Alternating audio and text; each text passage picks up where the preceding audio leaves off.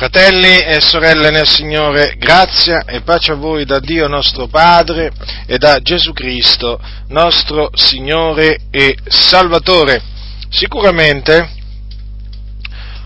vi sarà eh, successo di, eh, di leggere o ascoltare qualcuno che dice di predicare tutto l'Evangelo o il pieno Evangelo, sono delle espressioni naturalmente caratteristiche di alcune, di alcune chiese pentecostali, diciamo in massima parte, e badate che non è una, eh, diciamo, non è una caratteristica che, che, hanno solo molte chiese pentecostali qui in Italia, ma diciamo un po' in tutto il mondo.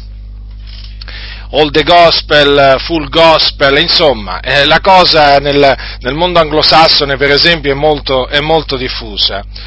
Eh, ora, che cosa intendono eh, queste, queste, chiese per tutto l'Evangelo? Eh, in, o pieno, pieno Evangelo?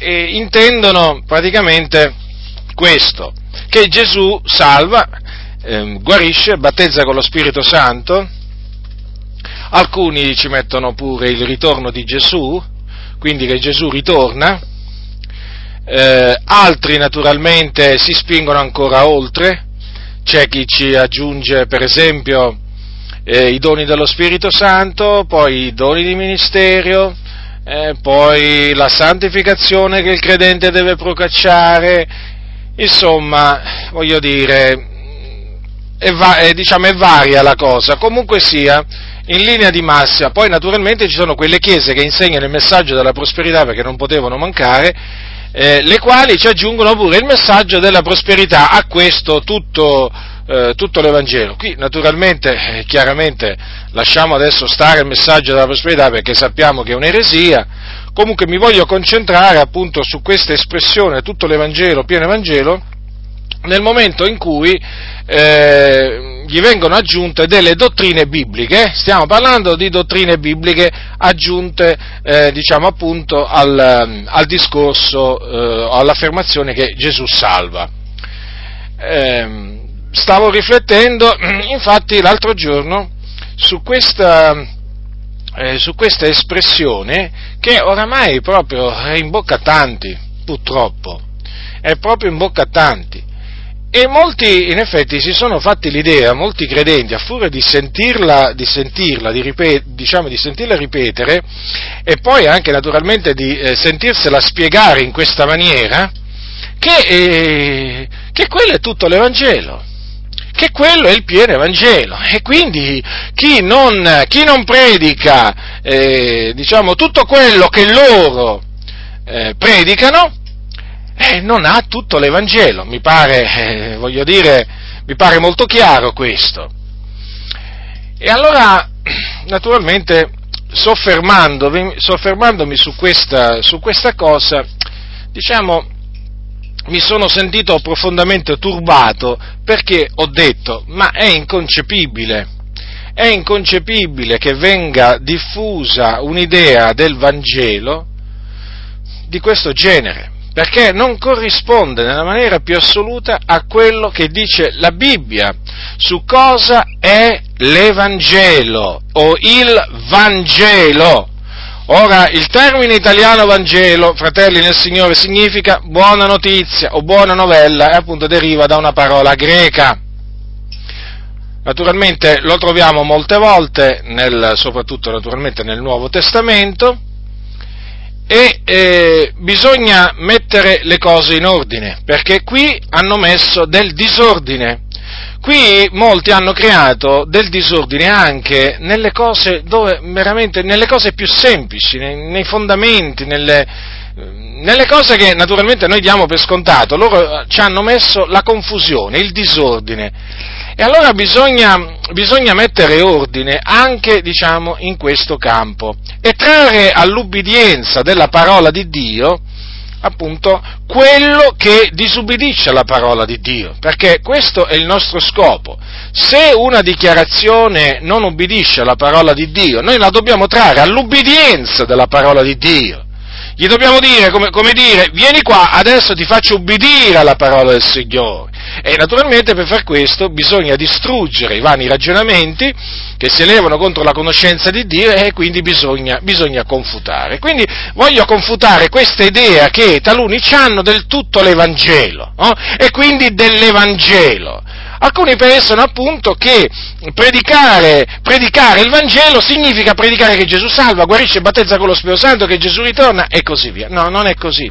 Non è questo l'Evangelo, fratelli del Signore. Non è questo l'Evangelo. Alcuni diranno, beh, ma adesso ti attacchi pure su questo, ma tu adesso veramente ci vuoi pure fare una lezione sul significato del termine Evangelo? Beh, certo, quando naturalmente necessità me lo impone, è chiaro che lo devo fare, perché qui, voglio dire, se io vedo che il significato alla parola Evangelo hm, viene stravolto e non è che io posso rimanere così indifferente e lasciar dire, lasciar fare appunto eh, agli altri quello che voglio, nella maniera più assoluta. E dunque andiamo alle sacre scritture, come dice la Bibbia, alla legge e alla testimonianza. Perché se noi non andiamo alla legge e alla testimonianza, fratelli, cammineremo nelle tenebre. E noi non vogliamo camminare nelle tenebre, noi vogliamo camminare nella luce. Per camminare nella luce, fratelli, sapete cosa bisogna fare? Bisogna avere con sé una lampada, eh? una lampada eh, sul, diciamo, al nostro piede, una luce sul nostro sentiero. E qual è questa lampada e questa luce se non la Sacra Scrittura? Quindi rivolgiamoci alla Sacra Scrittura.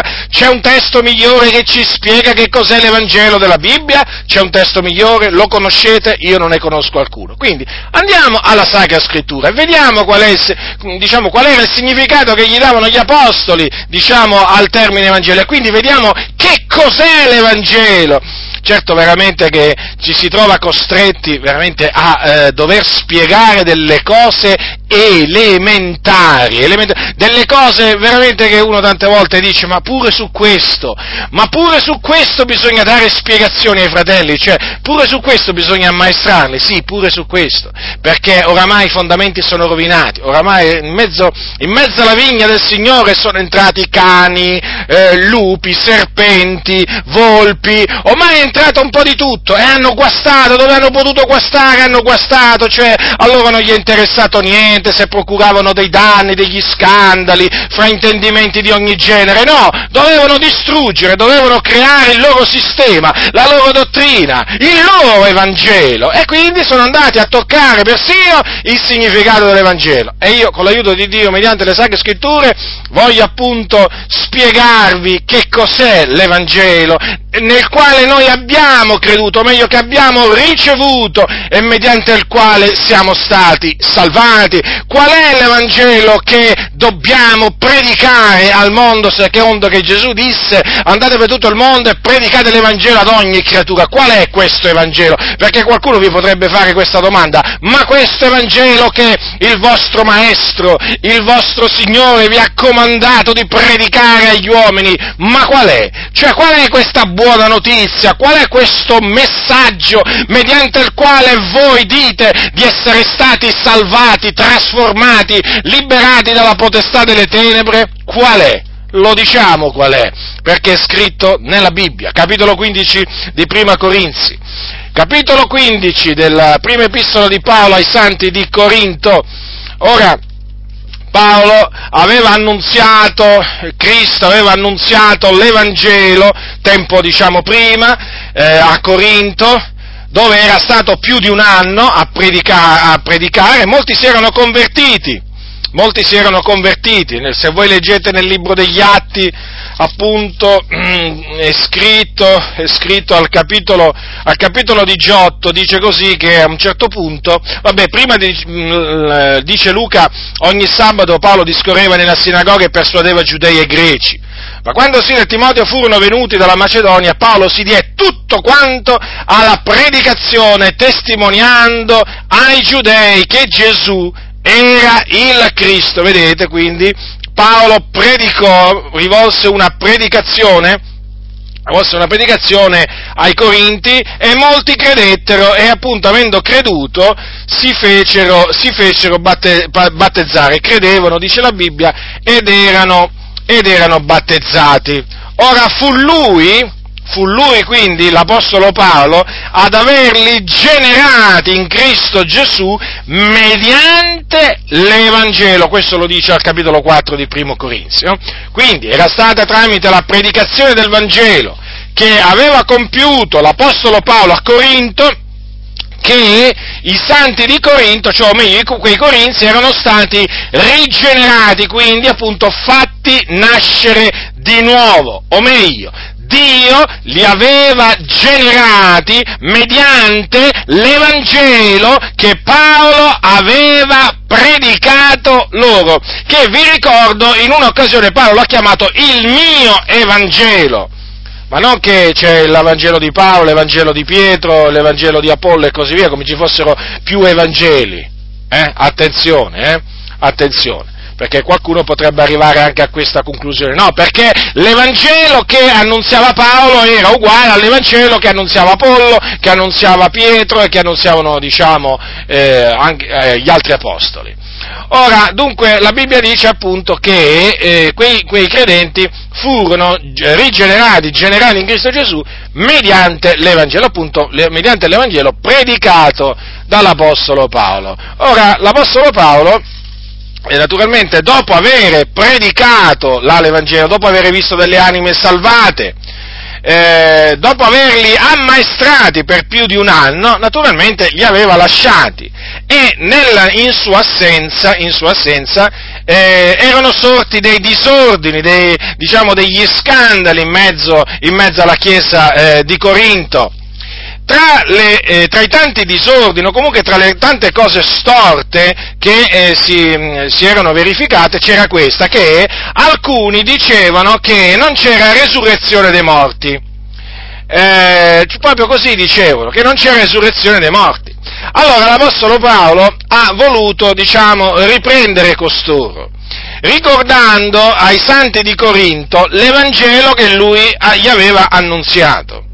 Perché gli ha voluto ricordare eh, l'Evangelo? Perché nell'Evangelo che Paolo aveva loro annunziato si parlava della resurrezione, precisamente della resurrezione di Gesù Cristo, il Figlio di Dio.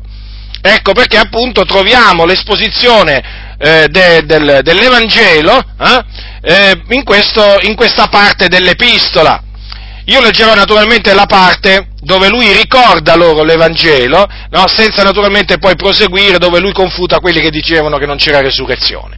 Allora, capitolo 15 di Primo Corinzi, dal versetto 1, fratelli, io vi rammento l'Evangelo che vi ho annunziato, che voi ancora avete ricevuto, nel quale ancora state saldi e mediante il quale siete salvati, seppur lo ritenete quale ve l'ho annunziato, a meno che non abbiate creduto in vano, poiché v'ho prima di tutto trasmesso, come l'ho ricevuto anch'io, che Cristo è morto per i nostri peccati, secondo le scritture, che fu seppellito, che risuscitò il terzo giorno, secondo le scritture, che apparve a Cefa, poi ai dodici, poi apparve a più di 500 fratelli in una volta, dei quali la maggior parte rimane ancora in vita e alcuni sono morti. Poi apparve a Giacomo, poi a tutti gli apostoli e ultimo di tutti apparve anche a me, come all'aborto, perché io, no, io sono il minimo degli apostoli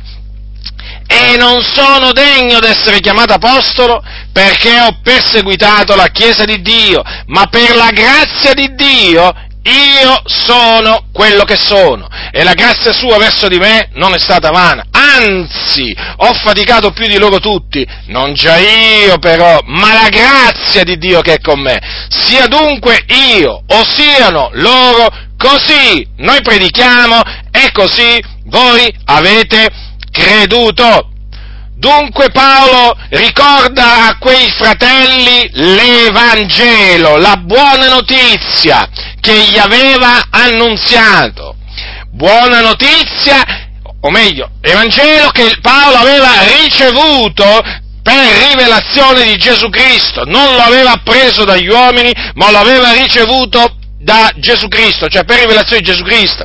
Infatti lui disse, una, diciamo, nella sua epistola ai Galati, vi dichiaro che l'Evangelo da me annunziato non è secondo l'uomo, poiché io stesso non l'ho ricevuto né l'ho imparato da alcun uomo, ma l'ho ricevuto per rivelazione di Gesù Cristo. Quindi l'Evangelo che Paolo trasmetteva eh, era l'Evangelo di Cristo Gesù, ricevuto da Paolo per rivelazione di Gesù Cristo. Lui non, non, era andato a scuola, a una scuola biblica, diciamo per intenderci, non era andato dagli apostoli a farsi diciamo, a maestrare o meglio a farsi spiegare cos'era l'Evangelo nella maniera più assoluta.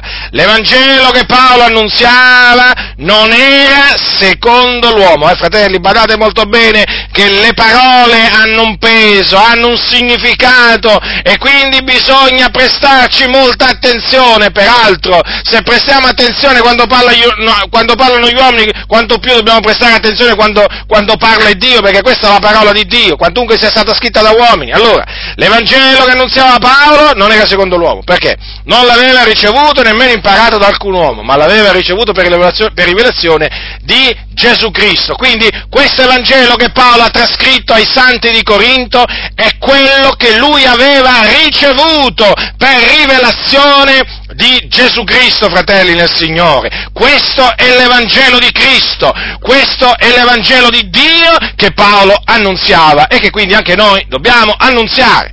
Allora, io vi rammento l'Evangelo che vi ho annunziato, che voi ancora avete ricevuto. Quindi Paolo aveva annunziato e loro l'avevano ricevuto, nel quale ancora state saldi. Quindi vedete, a distanza di tempo, quantunque naturalmente c'erano disordini, c'erano degli scandali, c'erano i contenziosi, c'erano i gelosi, nella chiesa, nella chiesa, di Corinto comunque sia, eh, sta di fatto che Paolo dice che ancora stavano saldi in quell'Evangelo e mediante il quale dice siete salvati. Ecco, vedete dunque? L'Evangelo che Paolo aveva annunziato ai, santi, ai, ai Corinti, ecco, vedete, procurava la salvezza, assicurava la salvezza. Hm? Perché? Perché loro l'avevano ricevuto. Allora, vedete cosa dice? Mediante il quale siete salvati. Quindi erano salvati i Corinti, eh? Erano salvati. Per mezzo di che cosa? Per mezzo di che cosa? Per mezzo dell'Evangelo che Paolo aveva loro annunziato. Certo gli dice, seppur lo ritenete, quale ve l'ho annunziato. Quindi vedete, in queste parole c'è l'esortazione a ritenere l'Evangelo così come ci è stato annunziato o meglio, Paolo esortava i Corinti a ritenere l'Evangelo esattamente tale e quale come lui gliel'aveva annunziato. Eh, se no, fratelli del Signore avrebbero creduto in vano, eh. Bisogna, bisogna rimanere attaccati, attaccati, fratelli del Signore, all'Evangelo, ritenerlo così come è scritto, così è scritto e così lo dobbiamo ritenere. Poiché, ecco, adesso vedete che qui Paolo gli spiega, gli spiega appunto quello che lui già gli aveva trasmesso, qui adesso glielo sta ricordando. C'è bisogno pure di ricordare ai fratelli, vedete, l'Evangelo, sì? È una cosa buona ricordare, ricordarci eh, l'Evangelo che ci è stato annunziato, che noi abbiamo ricevuto e mediante il quale siamo salvati poiché vi ho prima di tutto trasmesso, come l'ho ricevuto anch'io, vedete che qui Paolo conferma che l'aveva ricevuto da Cristo Gesù, naturalmente.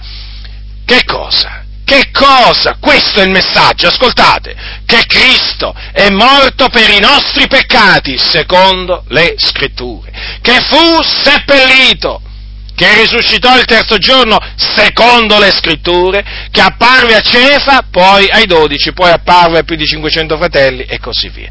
Ora vedete cosa dice Paolo? Innanzitutto, innanzitutto gli annunziò la morte spiatoria di Gesù Cristo Gli disse quindi, Cristo è morto per i nostri peccati, secondo le scritture. Quindi, cosa significa? Che la morte spiatoria di Gesù Cristo non fu altro che l'adempimento di quello che era stato detto da Dio mediante le scritture. Se voi prendete per esempio Isaia, appunto vi accorgerete che la morte spiatoria di Gesù Cristo, quindi la morte che poi naturalmente è avvenuta per i nostri peccati, era stata predetta molto tempo prima da Dio tramite eh, il profeta Isaia. Egli è stato trafitto a motivo delle nostre trasgressioni, fiaccato a motivo delle nostre iniquità. L'Eterno ha fatto cadere su lui l'iniquità di noi tutti. Vedete dunque? O quando dice anche egli ha portato i peccati di molti. Vi ricordo, vi ricordo, che il profeta parlava in questi termini, come se la cosa fosse già avvenuta, perché Dio chiama le cose che non sono come se fossero. In questo caso veramente prediceva quello che sarebbe avvenuto come se fosse già accaduto. Appunto e questo conferma che quando Dio predice una cosa, la predice ma anche la, la predice perché l'ha preordinata e quindi sarà impossibile possibile che quella cosa non avvenga praticamente, perché Dio l'ha preordinata, infatti la morte espiatoria di Gesù Cristo fu preordinata, non solo predetta, ma anche preordinata dall'Iddio vivente e vero e questo lo fece tramite i suoi santi profeti. Quindi quando leggete secondo le scritture, questo significa affinché le scritture fossero adempiute e quindi non era possibile che le scritture non fossero adempiute. Perché? Perché la scrittura è la parola di Dio e se la, se la, parola di Dio non torna a vuoto, Dio la manda e poi vigila sulla sua parola per mandarla ad effetto. E dunque, vedete, vigilò sulla parola detta tramite Isaia per mandarla ad effetto. E quindi fece sì che nella pienezza dei tempi Cristo Gesù portasse i nostri peccati sul legno del Golgota e quindi fosse appiccato come un malfattore, lui il giusto che non aveva peccato, fosse appiccato là su una croce eh, per i nostri peccati, fratelli nel Signore, sì, per i nostri peccati. Gesù non è morto a caso, Gesù non è morto per caso. Il caso non esiste, lo sapete, per alcuni esiste, eh, però esiste per loro. L'importante è che il caso non esista per Dio poi se esiste per altri non ci deve interessare proprio niente. Noi naturalmente cercheremo di persuaderli che il caso non esiste, però il problema è loro che credono al caso, non è il nostro. E allora, la morte di Gesù Cristo non fu un caso, fu una morte eh, preordinata da Dio. Vedete, infatti, quel secondo le scritture, alcuni, anche diciamo, nelle comunità pentecostali, in tante comunità pentecostali, sapete cosa arrivano a dire?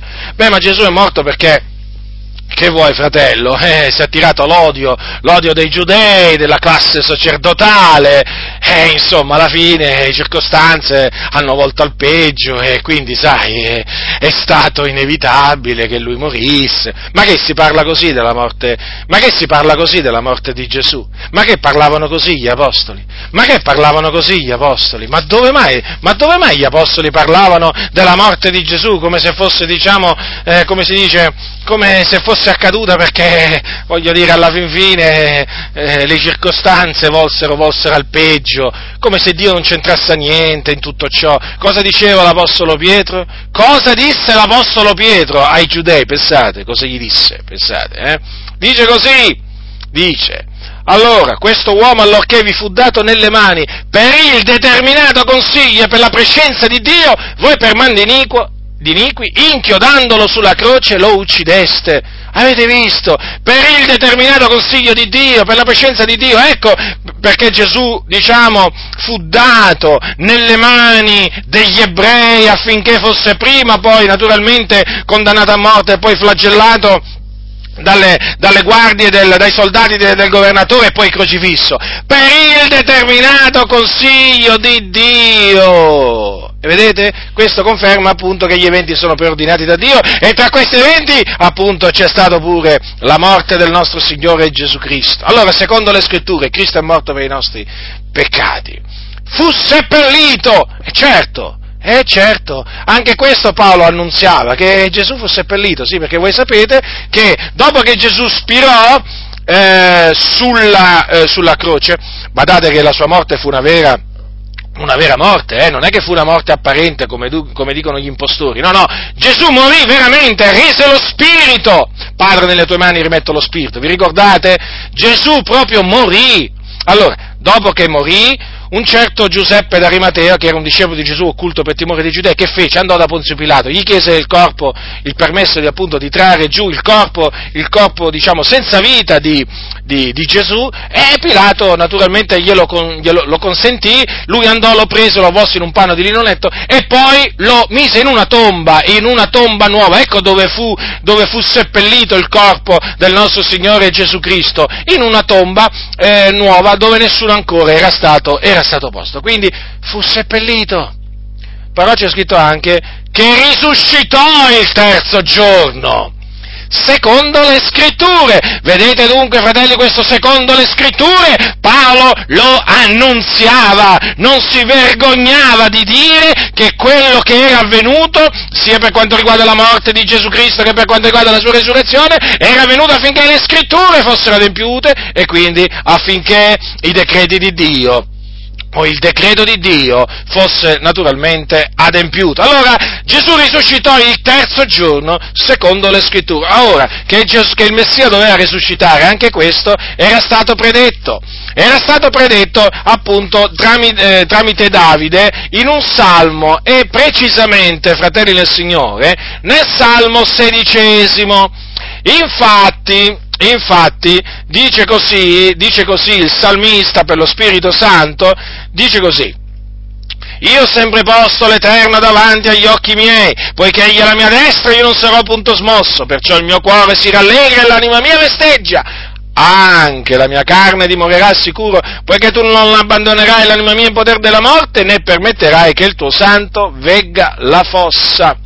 Vedete, fratelli del Signore, in questa maniera il Dio il Dio predisse la resurrezione del suo figliuolo o del suo, del suo Cristo.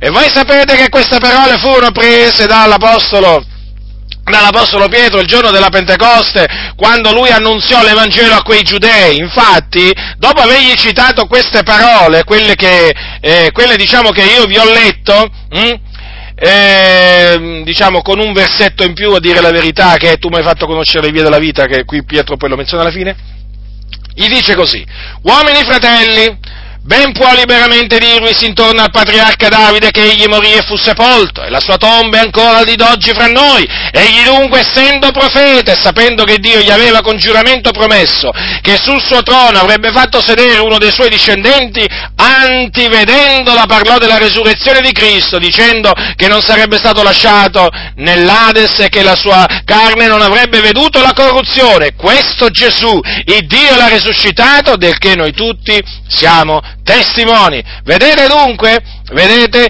il profeta eh, Davide, quindi Davide predi, chiamato anche profeta eh, in un passo, eh? allora, vedete, essendo profeta, dice così che eh, antivedendola parlò della resurrezione di Cristo. Naturalmente questo poté farlo eh, per lo spirito, eh, lo spirito, Santo. Davide non parlò di, di, di, sé, naturale, parlò appunto di colui, di colui che Dio, diciamo, ehm, eh, che Dio aveva, aveva, decretato che doveva, diciamo, ehm, doveva sedere sul trono di Davide per l'eternità. Eh? Allora, vedete che anche qui c'è la, eh, la, predizione. Qualcuno potrebbe dire il terzo giorno, dove mai, dove mai Dio predisse, predisse, che il suo figliuolo sarebbe risuscitato il terzo giorno? Io vi ricordo questo, eh, fratelli nel Signore, che un giorno, un giorno Gesù eh, disse queste parole disse queste parole, ve le voglio ricordare per appunto mostrarvi in che maniera Dio predisse che il, il Cristo sarebbe risuscitato il terzo giorno. Quando gli chiesero appunto un segno, i farisei e i scribi un giorno, Gesù disse questa generazione malvagia adultera chiede un segno e segno non le sarà dato tranne il segno del profeta Giona. Allora vediamo il, il, il, segno del profeta Giona quale fu. Poiché come Giona stette nel ventre del pesce tre giorni e tre notti, così starà il figlio dell'uomo nel cuore della terra tre giorni e tre notti. Infatti, infatti, se voi leggete la storia di Giona, noterete che lui stette tre giorni e tre notti nel ventre del, del pesce. E poi, naturalmente, Dio ordinò al pesce di vomitarlo. Mm? Perché appunto voi sapete che Giona pregò il Signore, invocò il Signore dal ventre del pesce e Dio lo esaudì e appunto poi lo fece, lo fece vomitare. Quindi vedete, il terzo giorno, il terzo giorno il Signore trasse Giona dal ventre del pesce. Ora, in questa maniera, naturalmente, il Signore predisse che anche il, il Cristo sarebbe stato nel cuore della terra tre giorni e tre notti. E difatti, e difatti così è avvenuto il Signore, eh, Dio ha risuscitato Gesù Cristo il terzo giorno. Vedete poi?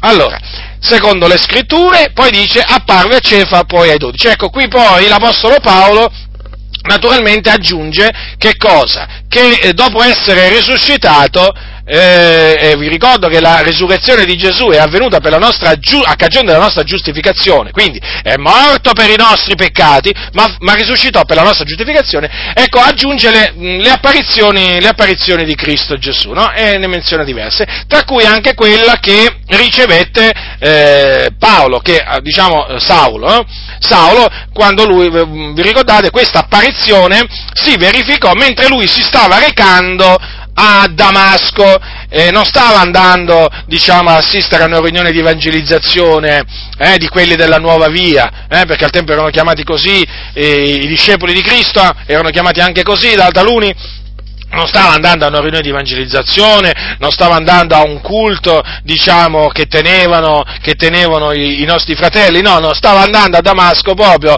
per incatenarli e menarli incatenati a Gerusalemme, per metterli in carcere. Quindi considerate un po' cosa stava andando a fare Chiesa, ai santi. Ma il Signore gli apparve, gli apparve, e Gesù era risorto, era già stato assunto in cielo, ma gli apparve, voi sapete, no? Eh, che gli apparve, gli parlò eh, e così via. Ora, eh, fu lì appunto che il Signore si rivelò, si rivelò a, Sa- a, Saulo e, che, eh, e fu lì che appunto il Signore salvò Saulo. Eh, eh, naturalmente voglio anche ricordare questo, il Signore non è che salvò Saulo perché lui amava il Dio, aveva un cuore sincero, onesto, no, nella maniera più assoluta, il Signore il Signore salvò Saulo perché così aveva, um, aveva decretato eh, nei suoi confronti da prima della fondazione del mondo. Lui peraltro dice che il Dio lo aveva appartato sin dal seno di sua madre. Dunque, Dunque, ecco che l'Apostolo Paolo dice così, eh, alla fine no, di queste parole che vi, ho, che, vi ho, che vi ho letto prima, sia dunque io, o siano loro, Così noi predichiamo e così voi avete creduto. Quindi vedete, non c'era differenza tra il, messa- il, messaggio dell'Evangelo portato da Paolo e il messaggio dell'Evangelo portato dagli altri apostoli e anche da coloro naturalmente che non erano apostoli, che avevano il ministero di evangelista, come per esempio Filippo e così via. Vedete, fratelli del Signore? Così noi predichiamo e così avete creduto. Che cos'è che così predicavano? Predicavano l'Evangelo L'Evangelo, quindi, questo è l'Evangelo e così va predicato. Eh, così va predicato. Questo è l'Evangelo che bisogna predicare al mondo. Il messaggio che bisogna predicare al mondo non è Dio amore o eh, diciamo, nulla toglie al fatto che Dio sia amore, che ha tanto amato il mondo, che ha dato il suo ingenito figliolo affinché chiunque crede in lui non perisca ma abbia vita eterna. Ma il messaggio, il messaggio è questo, il messaggio dell'Evangelo. Certo, si può prendere spunto da Giovanni 3,16 annunziare la morte e la risurrezione di Gesù. Certamente è chiaro, non è che stiamo negando che questo si possa fare. Però ricordatevi che l'Evangelo è questo. Si può, si può partire pure dalla conversione del carceriere di Filippi quando si predica alle persone del mondo. Ma una cosa è certa, gli devi annunziare l'Evangelo l'Evangelo a quelli del mondo. Gli devi annunziare l'Evangelo e l'Evangelo è questo, non è un altro. Non è un altro, quindi la morte di Gesù per i nostri peccati, il suo seppellimento la sua resurrezione. E poi naturalmente anche il fatto che apparve, perché noi diciamo che Gesù è risorto, ma poi voglio dire, non è che è risorto e nessuno l'ha visto più. Gesù è risorto, è apparso, si è fatto vedere anche da tanti, per 40 giorni, poi è stato assunto in cielo. Vedete dunque, così noi predichiamo e così voi avete creduto. Questo è l'Evangelo che Paolo dice ai santi, ai santi di Roma, che lui non si vergognava di annunziare, non si vergognava di annunziarlo. Perché? Eh, perché se uno non si vergogna di una cosa, poi dice anche perché. Perché esso è potenza di Dio per la salvezza di ogni credente, del giudeo prima e poi del greco. Poiché in esso la giustizia di Dio è rivelata da fede a fede, secondo che è scritto, ma il giusto vivrà per fede. Notate, fratelli del Signore, perché Paolo non si vergognava dell'Evangelo, di quello che, dell'Evangelo che lui predicava? Hm? Perché? Perché questo messaggio è potenza di Dio per la salvezza di ogni credente, vedete? È potente a salvare tutti coloro che credono, fratelli. E come ci si fa a vergognare di un messaggio che ha questa potenza? Eh? O meglio, che è potenza di Dio. Come, come, si, come, ci si può vergognare veramente di un tale messaggio così potente, così efficace? Non si può, fratelli. Questo è il messaggio che salva le anime dal dominio del peccato. Questo è il messaggio che salva le anime dall'inferno, dal tormento eterno. Non ci si deve vergognare, non ci si può vergognare. Guai a coloro che si vergognano dell'Evangelo. Paolo diceva, io non mi vergogno dell'Evangelo. E quindi, allora questo, eh, questo, è, questo, è, l'Evangelo e questo è l'Evangelo naturalmente potente a salvare coloro che credono. Qualcuno dirà, tutto qua? Ma sei sicuro? Ma veramente? Allora non bisogna annunciargli che Gesù ritorna. No, guardate, che Gesù ritorna, naturalmente, bisogna dirlo, bisogna naturalmente dirlo ai fratelli, naturalmente, ci mancherebbe altro. Ma fratelli, noi al mondo ci dobbiamo annunziare la prima venuta, non la seconda, eh? Eh? Voglio dire, perché questo è l'Evangelo, e questo Evangelo mi parla della prima venuta di Gesù Cristo, di quello appunto che Gesù è venuto a fare mediante la sua prima venuta, a morire per i nostri peccati e a risuscitare per la nostra giustificazione. Io non sono obbligato a portare il messaggio della seconda venuta a quelli del mondo, ma dove sta scritto?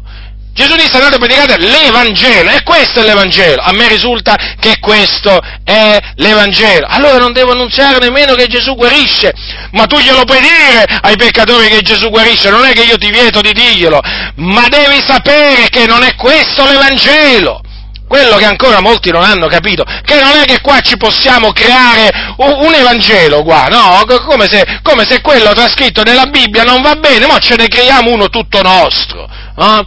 Noi non siamo chiamati ad andare a dire a quelli del mondo, sapete che Gesù guarisce le malattie?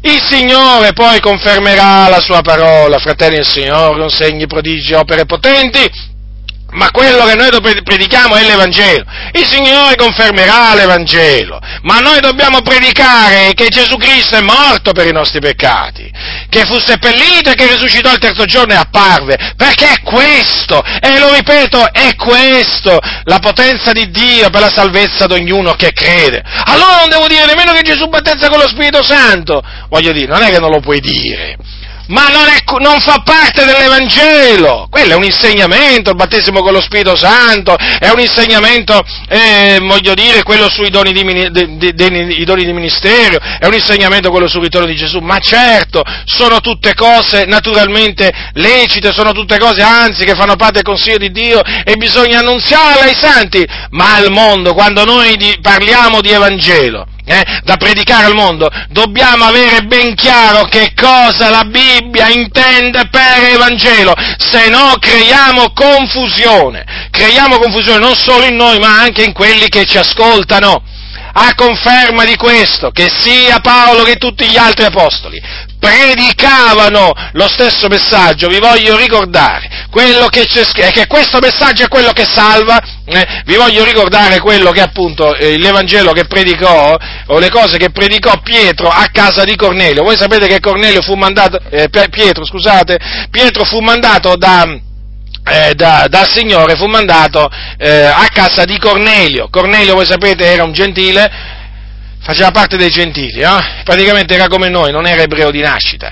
E Pietro eh, fu mandato dal Signore a predicare a casa di Cornelio, hm? a lui e ai suoi, perché assieme a Cornelio c'erano altri.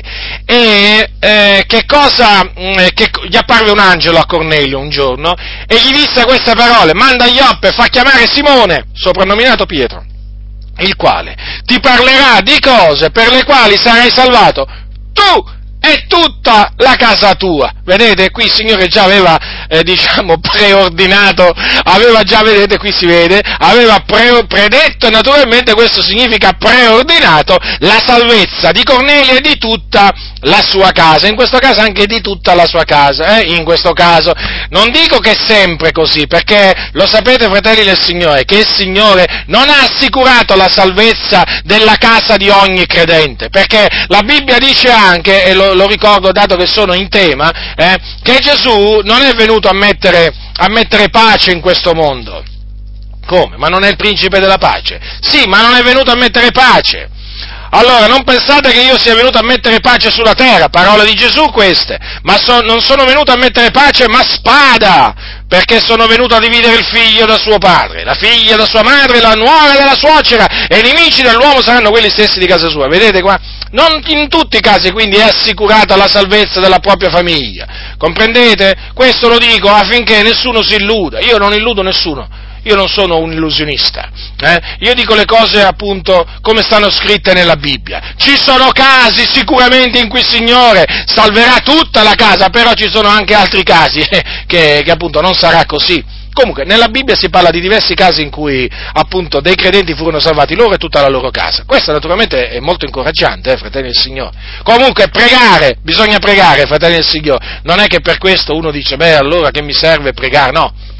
Bisogna pregare per coloro che non sono salvati, coloro che ancora sono perduti, bisogna pregare, sia che facciano parte della famiglia, del parentato, di, di, e anche che non sono parenti. Bisogna pregare, noi siamo chiamati a pregare per la salvezza degli uomini, poi il Signore faccia quello che vuole, sia fatta la sua volontà, però noi siamo chiamati a predicare e a pregare. Allora, cosa predicò quali furono queste cose per le quali appunto poi fu salvato Cornelio e quelli, e la, e la, e quelli di casa sua? Perché vedete qua l'angelo cosa gli disse, un angelo del Signore fu questo, gli disse a Cornelio, ti parlerà di cose per le quali sarai salvato tu e tutta la casa. Tu, qui allora dobbiamo andare a vedere quali furono queste cose. Ma vi rendete conto? È di fondamentale importanza qua. Allora andiamo a leggere capitolo 10, versetto 36, 36 eh, di Atti, Atti degli Apostoli, è Luca che scrive qua, è il medico di letto, vi ricordate il medico di letto? Eh? È chiamato così medico di letto perché appunto era medico. Questo non significa però, eh, fratelli del Signore, che Paolo pregava per gli ammalati e Luca, e Luca dava le medicine. Eh? Sapete che ci sono anche quelli che dicono così.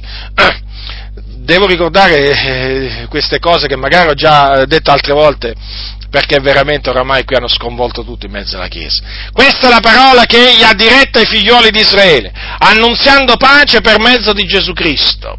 Esso è il Signore di tutti. Voi sapete quello che è avvenuto per tutta la Giudea, cominciando dalla Galilea dopo il battesimo, predicato da Giovanni vale a dire la storia di Gesù di Nazareth, come Dio l'ha unto di Spirito Santo e di potenza e come egli è andato attorno facendo del bene e guarendo tutti coloro che erano sotto il dominio del diavolo, perché Dio era con lui. E noi siamo testimoni di tutte le cose che egli ha fatte nel paese dei giudei in Gerusalemme ed essi l'hanno ucciso appendendolo ad un legno. Esso è Dio risuscitato il terzo giorno e ha fatto sì che egli si manifestasse non a tutto il popolo, ma ai testimoni che erano prima stati scelti da Dio, cioè a noi che abbiamo mangiato e bevuto con lui dopo la sua risurrezione dai morti. Ed egli ci ha comandato di predicare al popolo e di testimoniare che egli è quello che da Dio è stato costituito giudice dei vivi e dei morti. Di lui attestano tutti i profeti che chiunque crede in lui riceve la remissione dei peccati mediante il suo nome. Ora, vedete fratelli, queste furono le cose eh, mediante le quali furono salvati Cornelio e quelli di casa sua. Avete notato il messaggio su che cosa si concentra? Eh? Su che cosa si concentra? Pietro che cosa gli, gli annunziò? La morte di Gesù Cristo. Mm? E poi che cosa? E poi che cosa? La sua resurrezione. Poi naturalmente, certo, gli ha detto chiaramente eh, che eh, gli ha predicato la fede, no? eh, la remissione dei peccati mediante la fede in Cristo Gesù, perché è evidente che quando si annunzia l'Evangelo mh, hm, si esortano le persone a credere nell'Evangelo affinché ottengano la remissione dei peccati, perché la remissione dei peccati si ottiene credendo nell'Evangelo, ecco perché dobbiamo predicare l'Evangelo, nella speranza che le persone credano, perché è potenza di Dio per la salvezza ognuno che crede, non per gli increduli, ma per i credenti salva, eh? Salva. Quindi, vedete, è chiaro che dobbiamo mm, predicare l'Evangelo e esortare le persone a credere, o comunque dire alle persone, dire alle persone che chiunque crede nell'Evangelo eh, ottiene la remissione dei peccati, perché crede nel Signore Gesù Cristo. Ora notate qui che Pietro quando è arrivato a questo punto, a un certo punto naturalmente si è fermato eh?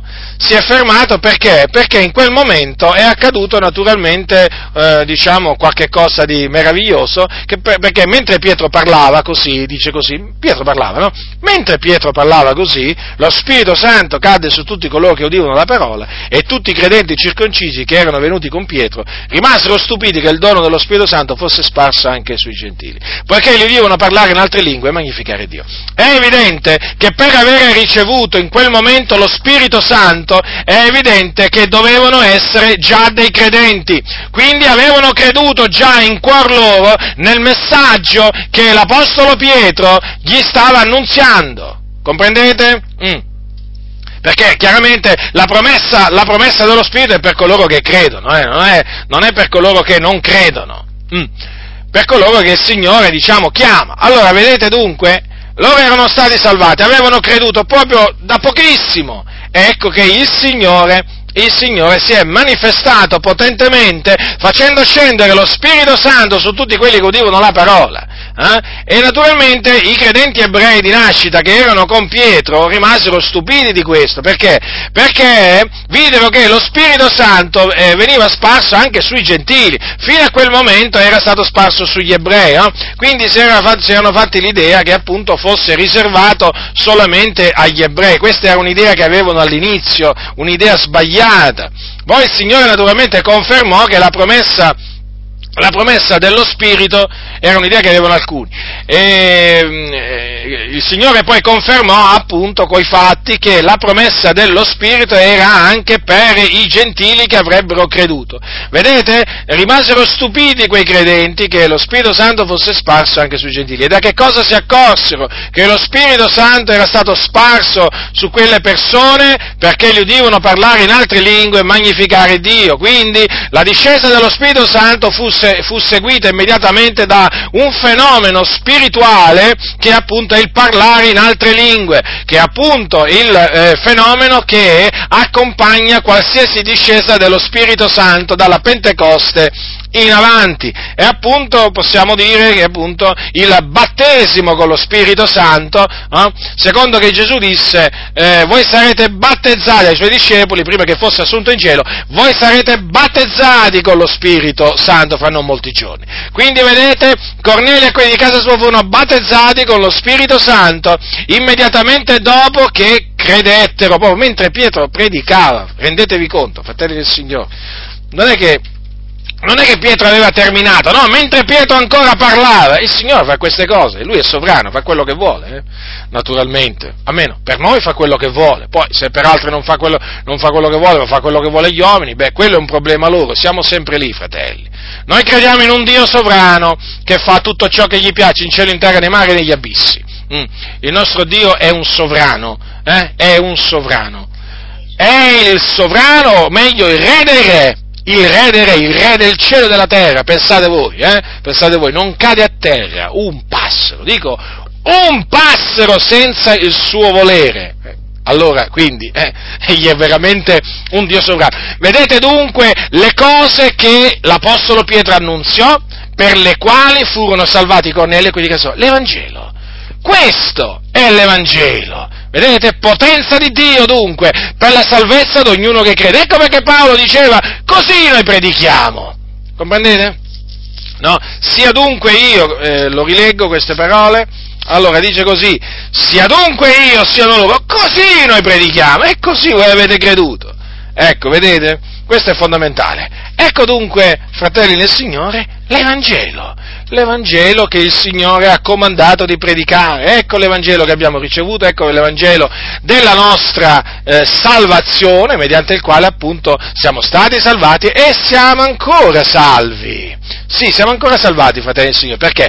Perché ci manteniamo saldi in questo Evangelo, nell'Evangelo che ci è stato annunziato. Io sapete, è come se avessi davanti l'Apostolo Paolo, no? È come se l'Apostolo Paolo fosse ancora in vita, no?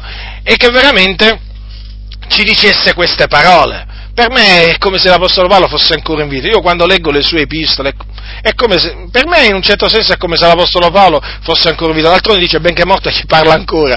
In effetti è così, benché morto il nostro caro fratello Paolo ancora, ancora parla. È come se parla l'Apostolo Paolo. Ci sono molti che non lo vogliono ascoltare, ma lui parla, parla. E noi lo facciamo parlare, e noi lo facciamo parlare perché? Perché? Lo so che non vogliono che parli troppo Paolo, ma noi lo facciamo parlare perché noi trasmettiamo le cose che lui ha comandato di trasmettere. Sapete che Paolo a Timoteo gli ha detto queste parole? Gli ha detto così, gli ha detto. Gli ha detto così, il nostro caro fratello Paolo. E allora, nella sua seconda epistola, gli ha detto queste parole. Allora, le cose che hai udite da me in presenza di molti testimoni, affidale ad uomini fedeli, i quali siano capaci di insegnarle anche ad altri. Vedete dunque l'Apostolo Paolo voleva che le cose, voleva che Timoteo le cose che aveva sentito da lui le doveva veramente insegnare agli altri, noi facciamo la stessa cosa. Ecco perché dico facciamo parlare l'Apostolo Paolo, no? Voglio, è, chiaro che, è chiaro che non piace, io lo so, lo so che l'Apostolo Paolo è antipatico, diciamo per usare un eufemismo, è, un efe, è, è, è veramente antipatico a tanti oggi nelle chiese, eh? perché io lo ribadisco, se Paolo fosse in vita, se fosse in carne e ossa in mezzo a noi, fratelli del Signore, guardate, lo rigetterebbero molti, ma molti, molti! Molti! Io non sarei sorpreso. No, ma nella maniera più assoluta. Ma rigettano quello che ha scritto! E come potrebbero non rigettare lui? Ma domandatevi questo, rigettano quello che lui ha scritto!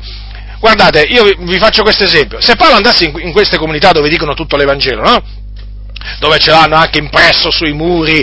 Un fratello ha detto ci manca poco che se lo imprimono pure sulla testa, sulla fronte. Veramente, per alcuni proprio questo tutto l'Evangelo è diventato una specie di, una specie di, che, che vi posso dire io? Bah, segno contraddistintivo, distintivo proprio, che li contraddistingue da chissà chi.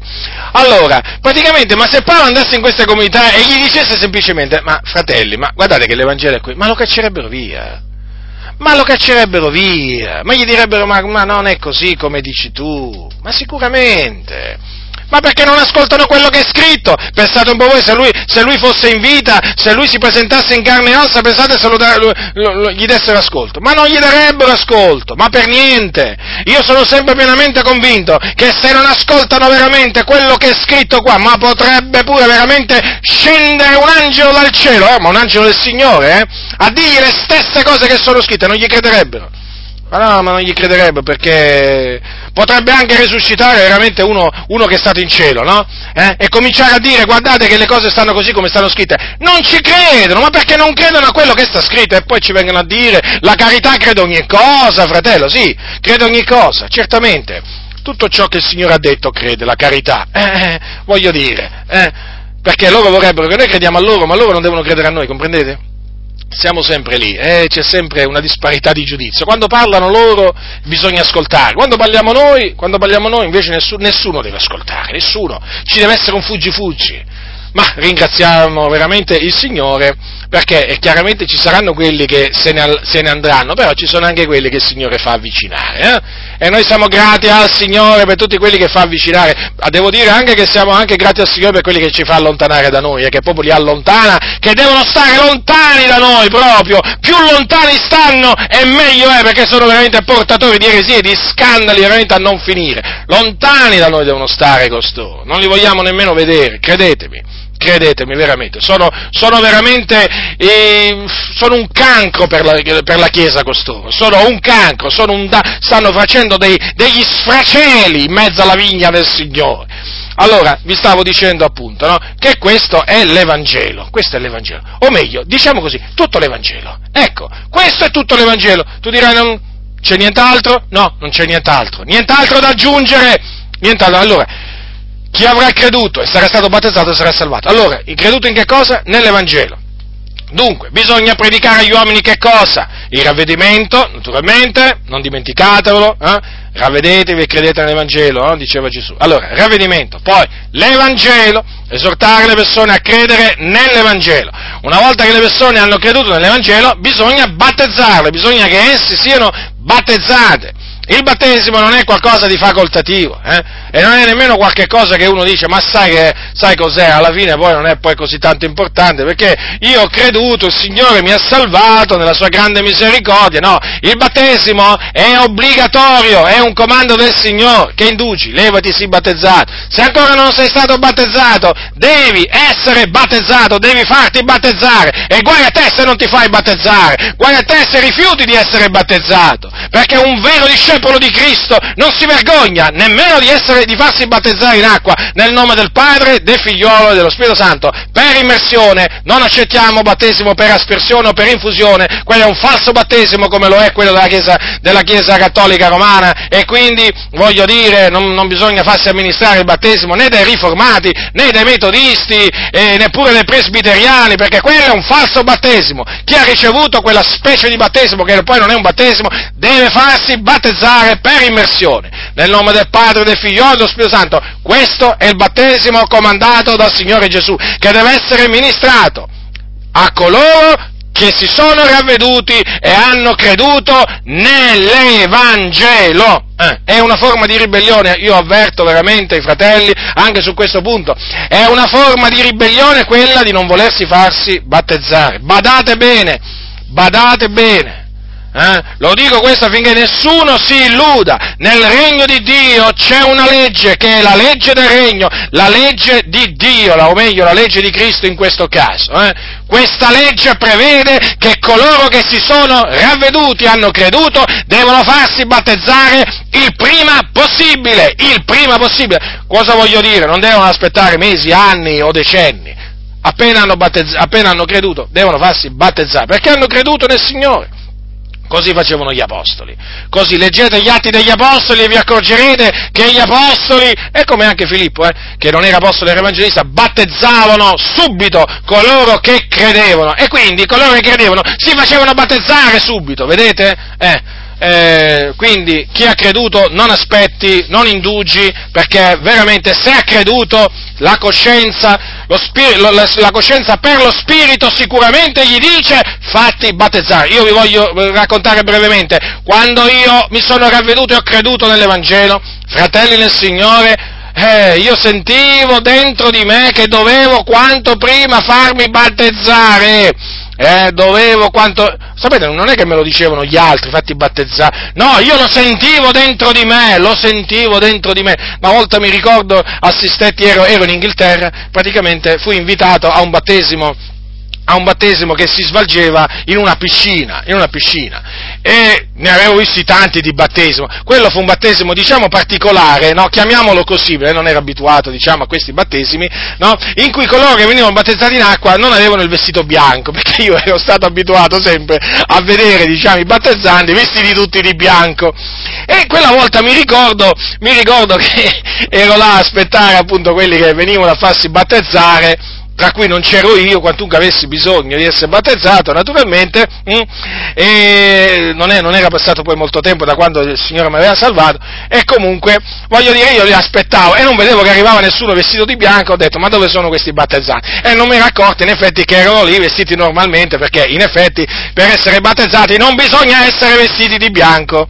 Eh? Eh, non c'è l'obbligo di vestirsi di bianco, eh? puoi, essere, puoi, essere, fatti battezzare così come sei, così come sei eh, vestito. Ma voi ve lo immaginate gli apostoli il giorno della Pentecoste? Ma, ma io tante volte veramente vorrei fare riflettere i fratelli, voglio dire, ma voi ve lo immaginate l'Apostolo Pietro e gli altri apostoli dire a tutti quelli che avevano creduto, che si erano ravveduti in quel giorno, andatevi, andatevi a cambiare i vestiti, mettetevi un vestito bianco addosso? Ma, ma io dico solo, immaginatevelo per un momento, ma io non me lo riesco nemmeno a immaginare.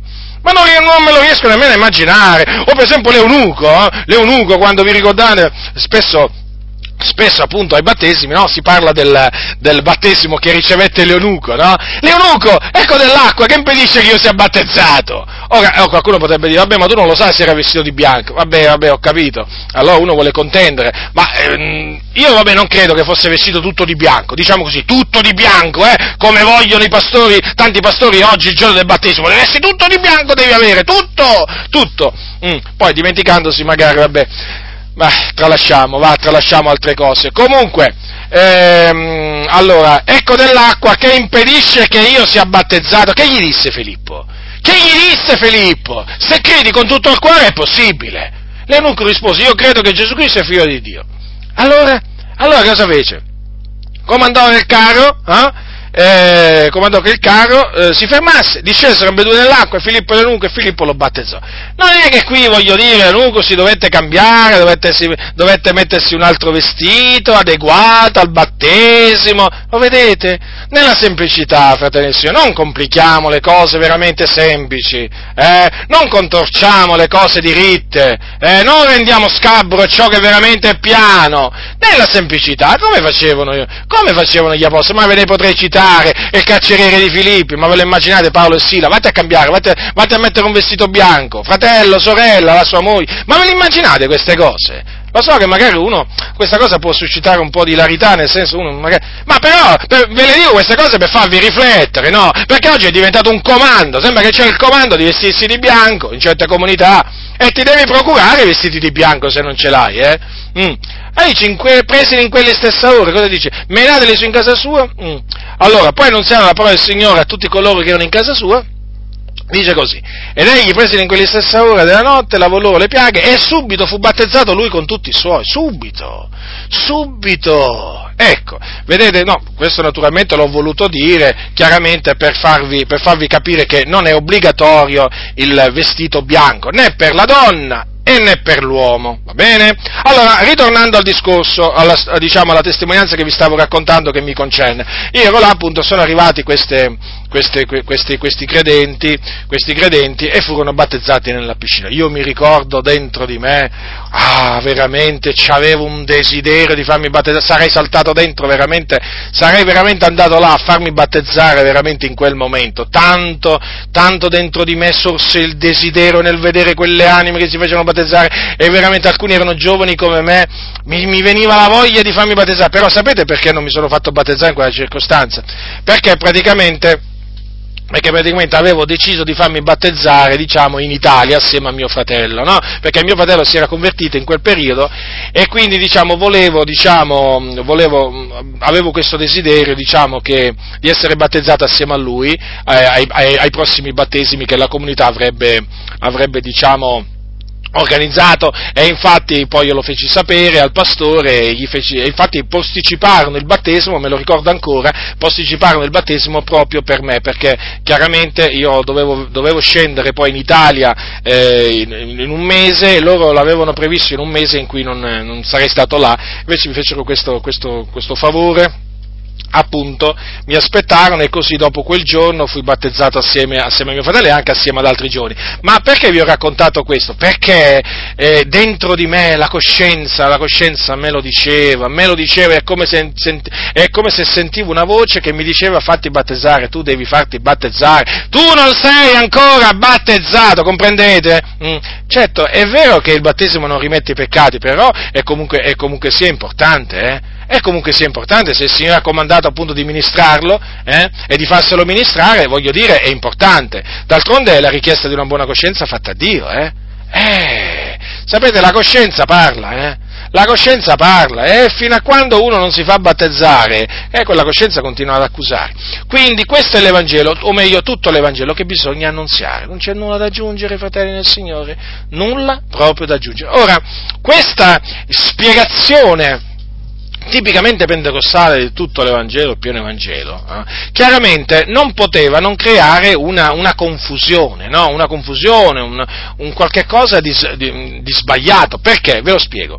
Perché che cosa si è radicata nella mente di tanti, di tanti credenti, fratelli di comunità pentecostali? No? Questa idea che quelli che non annunziano praticamente, oltre, diciamo, eh, oltre a che Gesù diciamo, eh, morto per i nostri peccati, eh, che fu seppellito e che risuscitò. Quelli che oltre a, a ciò non annunziano che Gesù guarisce le malattie, che, eh, che, Gesù, ehm, che, Gesù, battezza con lo Spirito Santo, ah, quelli, quelli non annunziano tutto l'Evangelo, no, quelli annunziano solo una parte dell'Evangelo, anzi alcuni arrivano a dire un altro Evangelo, ma vi rendete conto? Ma queste sono veramente offese, sono veramente offese che poi vengono lanciate contro quali chiese? Le chiese battiste, le chiese riformate, persino le chiese riformate, sì, quantunque hanno il battesimo che non è valido, però voglio dire, eh, il, il messaggio è identico, l'Evangelo che annunziano è identico a quello che vi ho appena detto, quindi battisti, riformati, presbiteriani pure, anche gli stessi metodisti, comprendete? Chiesa dei Fratelli, diciamo il, il, diciamo, il, ramo, il ramo non pentecostale, no? Allora, voglio dire, è chiaro, fratelli del Signore, che eh, poi coloro che non conoscono le scritture, che si fidano di tutto quello che dicono i pastori, poi si fidano anche in questa circostanza di quello che gli dicono, che non è vero. E questi fratelli non annunziano un altro Evangelo, queste chiese, sia chiaro, non annunziano un altro Evangelo. No, non è così. E non lo hanno nemmeno sovvertito, non lo hanno, non lo hanno sovvertito come avevano fatto quelli, eh, diciamo, in Galazia. No, no, perché loro annunziano proprio questo messaggio ed esortano le persone a ravvedersi e a credere nell'Evangelo. È esattamente quello che facciamo noi. Esattamente, certo, certo, qualcuno potrà dire sì, però vedi, eh, sono cessazionisti, beh, ma io so, sono veramente lì a confutarli, eh, non è che non li confuto, non è che, mh, mm, diciamo, io ho risparmiato la confutazione a loro, voi lo sapete molto bene, eh? voi lo sapete molto bene, non c'è bisogno nemmeno che ve lo dica. Allora è vero, non, insegnano, che, insegnano, che, i doni dello Spirito Santo sono cessati, insegnano che il battesimo con lo Spirito Santo non è più seguito dal parlare in lingua, è vero. Queste cose naturalmente sono veramente da biasimare e noi le confutiamo, sono errori che noi li confutiamo, però non è che possiamo dire che questi annunziano un altro Evangelo, comprendete? Non possiamo dirlo perché li offendiamo, è una menzogna che noi diremmo contro di loro e le menzogne non vanno dette, non vanno dette, ma nemmeno, non, non vanno dette né per scherzo e nemmeno, e nemmeno involontariamente. Se, se, se diciamo ci dovesse capitare di dire una menzogna, noi dobbiamo chiedere subito perdono, perdono al Signore, ci dobbiamo ravvedere, eh, perché, perché le, le, menzogne non sono ammesse. Allora, quella di dire che quelli annunciano un altro Vangelo, ma quella è grave, ma è grave, fratelli nel Signore è molto grave, non, non prendetela alla leggera questa, questa, cosa. A proposito di un altro Evangelo, ecco, a proposito di un altro Evangelo, cosa dice l'Apostolo Paolo ai santi, ai santi della Galazia? Ascoltate, voi sapete che i santi della Galazia eh, erano stati turbati da alcuni no? che volevano sovvertire l'Evangelo di Cristo. Eh? Allora, che cosa gli dice Paolo? Ascoltate, io mi meraviglio, capitolo 1, dei, dei Galati, della pistola dei Pale. Io mi meraviglio che così presto voi passiate da colui che vi ha chiamati mediante la grazia di Cristo a un altro Evangelo, il quale poi non è un altro Evangelo, ma ci sono alcuni che vi turbano e vogliono sovvertire l'Evangelo di Cristo. Ma quando anche noi, quando anche un angelo dal cielo vi annunziasse un Vangelo diverso da quello che vi abbiamo annunziato, sia egli anatema. Come l'abbiamo detto prima d'ora, torno a ripeterlo anche adesso, se qualcuno vi annunzia un Vangelo diverso da quello che avete ricevuto, sia anatema. Allora, vorrei concentrarmi brevemente su queste espressioni dell'Apostolo Paolo. Eh? Allora, parla di un Vangelo diverso da quello che vi abbiamo annunziato. Qual era il Vangelo che annunziava Paolo e i suoi collaboratori? Fratello, vi rammento l'Evangelo che voi ho annunziato, che voi ancora... Eh? Vi ricordate? Eh? Così noi predichiamo, vi ricordate? Ve l'ho letto, capitolo 15 di Primo Corinzi, quindi andate là.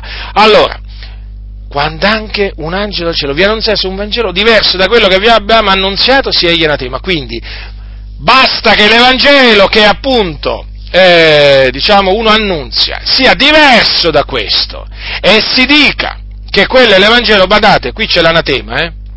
Qui l'anatema, questo non è uno scherzo, eh? Eh, questo non è uno scherzo, fratelli nel Signore.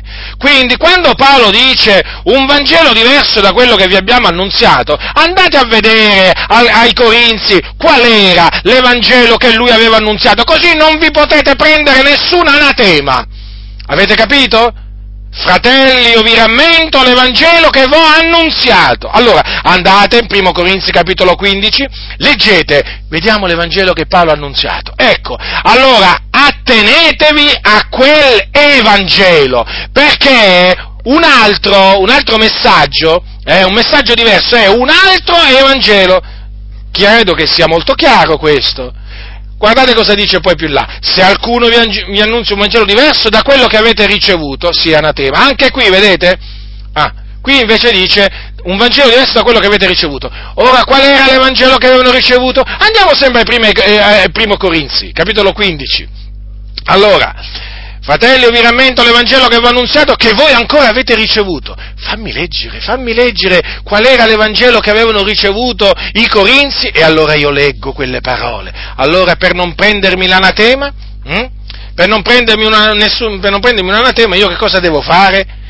Io devo annunziare esattamente l'Evangelo che annunziava l'Apostolo Paolo.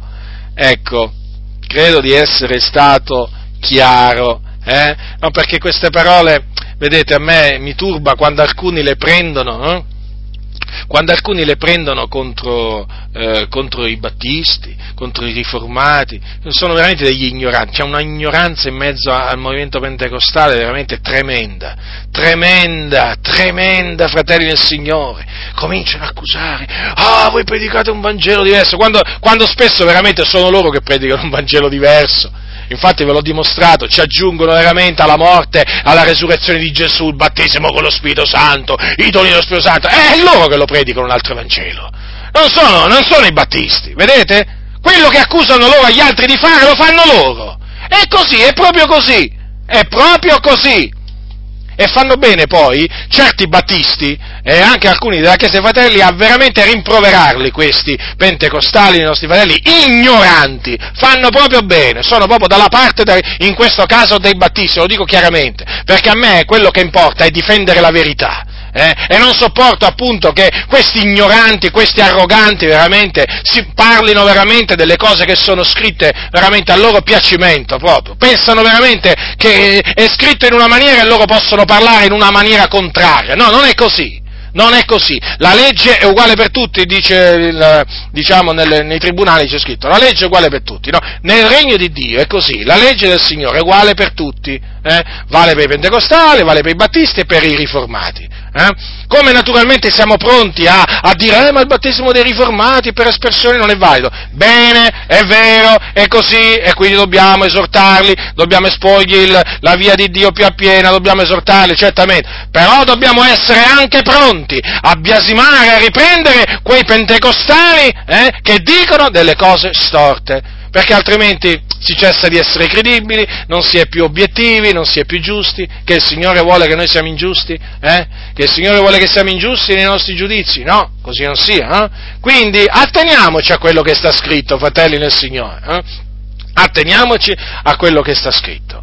Eh, ecco appunto a, a proposito di questo Vangelo diverso, da quello che vi abbiamo annunziato, Vangelo diverso da quello che avete ricevuto. Quindi, quando, eh, diciamo, sentirete mh, mm, predicare su queste parole, eh, andate subito al capitolo 15 di Primo Corinzi, perché lì c'è l'Evangelo che gli apostoli annunziavano e che i credenti avevano ricevuto tramite gli apostoli e annunziando quell'Evangelo voi non potete sbagliarvi, vi, eh, diciamo, vi atterrete alla verità. Quindi vedete fratelli del Signore, vi ho voluto brevemente diciamo, confutare queste asserzioni, no? queste asserzioni che vengono diciamo, fatte diciamo, in ambito pentecostale, perché in effetti hanno creato non poca confusione e anche, anche disordine e poi una ingiusta discriminazione verso, verso, veramente tanti nostri fratelli, che non, giusta, che, che non è giusto nella maniera più assoluta che siano accusati di predicare un altro Vangelo quando non lo predicano quando non lo predicano. Eh, allora, a questo punto, cioè, allora a questo punto uno che si mette a dire Spurgeon predicava un altro Vangelo, Charles Spurgeon predicava un altro Vangelo, cioè io, io, sfido veramente chiunque a dire, allora Charles Spurgeon predicava un altro Vangelo perché era un cessazionista. E allora a questo punto, allora a questo punto uno, uno, mostra veramente di non avere capito niente, cioè di non avere capito le, cos'è l'Evangelo, perché poi alla fine, parlando in questa maniera, costoro dimostrano proprio di non avere capito che cos'è l'Evangelo, ma vi rendete conto, diciamo, che, diciamo, a che livello veramente sono molti? Ma vi rendete conto quale ignoranza regna nelle comunità? Cioè, non sapere nemmeno cos'è l'Evangelo. Allora voglio dire, ma non lo sai cosa, in cosa hai creduto? Ma noi dobbiamo sapere in quello, eh, in quello in, cioè noi dobbiamo sapere, fratelli e signori, non solo in chi abbiamo creduto, ma anche in che cosa, qual è l'Evangelo in cui abbiamo creduto. Paolo diceva, io so in chi ho creduto. Sì, ma Paolo sapeva pure qual era l'Evangelo nel quale aveva creduto. Alcuni sanno in chi hanno creduto, ma non sanno qual è l'Evangelo in cui hanno creduto, ma mi pare veramente un paradosso questo. Allora, eh, ricordiamo, ecco perché naturalmente vi ho voluto ricordare l'Evangelo nel quale voi, noi abbiamo, eh, abbiamo creduto, è perché è di fondamentale importanza, ma vi rendete conto, fratelli nel Signore, ci troviamo veramente costretti, costretti veramente a parlare in questa, in questa maniera? Perché? Perché denotiamo ancora una volta che esiste una profonda ignoranza della parola di Dio, perché poi alla fine questi errori vengono fatti perché non si conoscono le scritture perché non si conoscono, perché se le scritture si conoscessero eh, non, si, non, si, parlerebbe in questa maniera, se le conoscessero le scritture non parlerebbero, non parlerebbero in questa maniera, parlano in questa maniera perché non conoscono le scritture. Quindi vedete, fratelli del Signore, quanto è importante conoscere le scritture? È fondamentale, è fondamentale la conoscenza delle scritture per non cadere in questi errori grossolani veramente. E poi ribadisco, se la meritano tutta la riprensione, la, eh, se la meritano tutta la riprensione questi pentecostali arroganti da parte di questi nostri fratelli, diciamo, non pentecostali. Giustamente dicono, ma cosa state dicendo? Ma non sapete nemmeno qual è l'Evangelo? Eh, eh certo, non sanno nemmeno qual è l'Evangelo.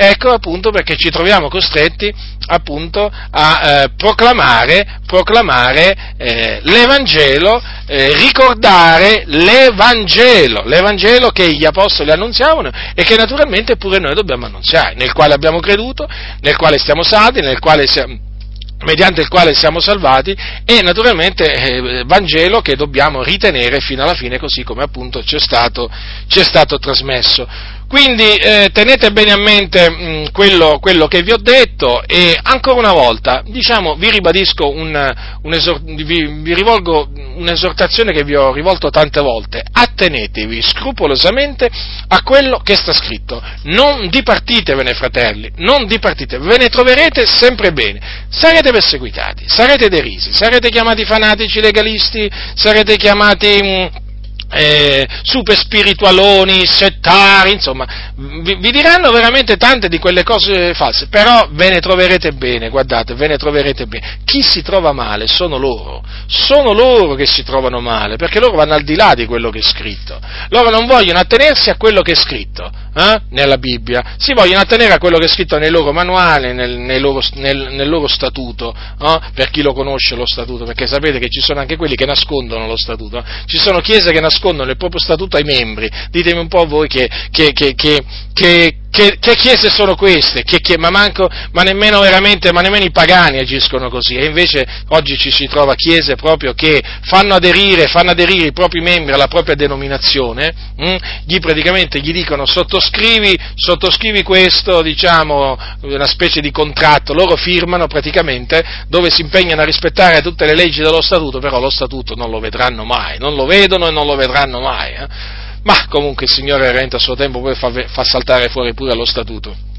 Grazie a Dio veramente che fa, che fa, uscire fuori le cose nascoste. Dunque attenetevi scrupolosamente, veramente scrupolosamente a quello che sta scritto. Ne, nella Bibbia, ve ne troverete bene, fratelli del Signore. Beati quelli veramente che ascoltano la parola di Dio e l'osservano non, non inciamperete giammai, avrete pace nel cuore, una gioia, una gioia ineffabile e gloriosa, camminerete nella libertà. E poi chiaramente vi sentirete sicuri, vi sentirete sicuri di essere appunto con i piedi saldi nella verità. Quindi, fratelli del Signore, eh, ricordatevi appunto dell'Evangelo, hm? ricordatevi dell'Evangelo che vi è stato annunziato, che voi ancora avete ricevuto, nel quale ancora state saldi e mediante il quale siete salvati. Capitolo 15 di Primo Corinzi. Non ve lo dimenticate mai, questo è l'Evangelo mediante il quale siete stati salvati, siete salvati e sarete salvati appunto se persevererete fino alla fine fino alla fine. La grazia del Signore nostro Gesù Cristo sia con tutti coloro che lo amano con purità incorrotta. Amen.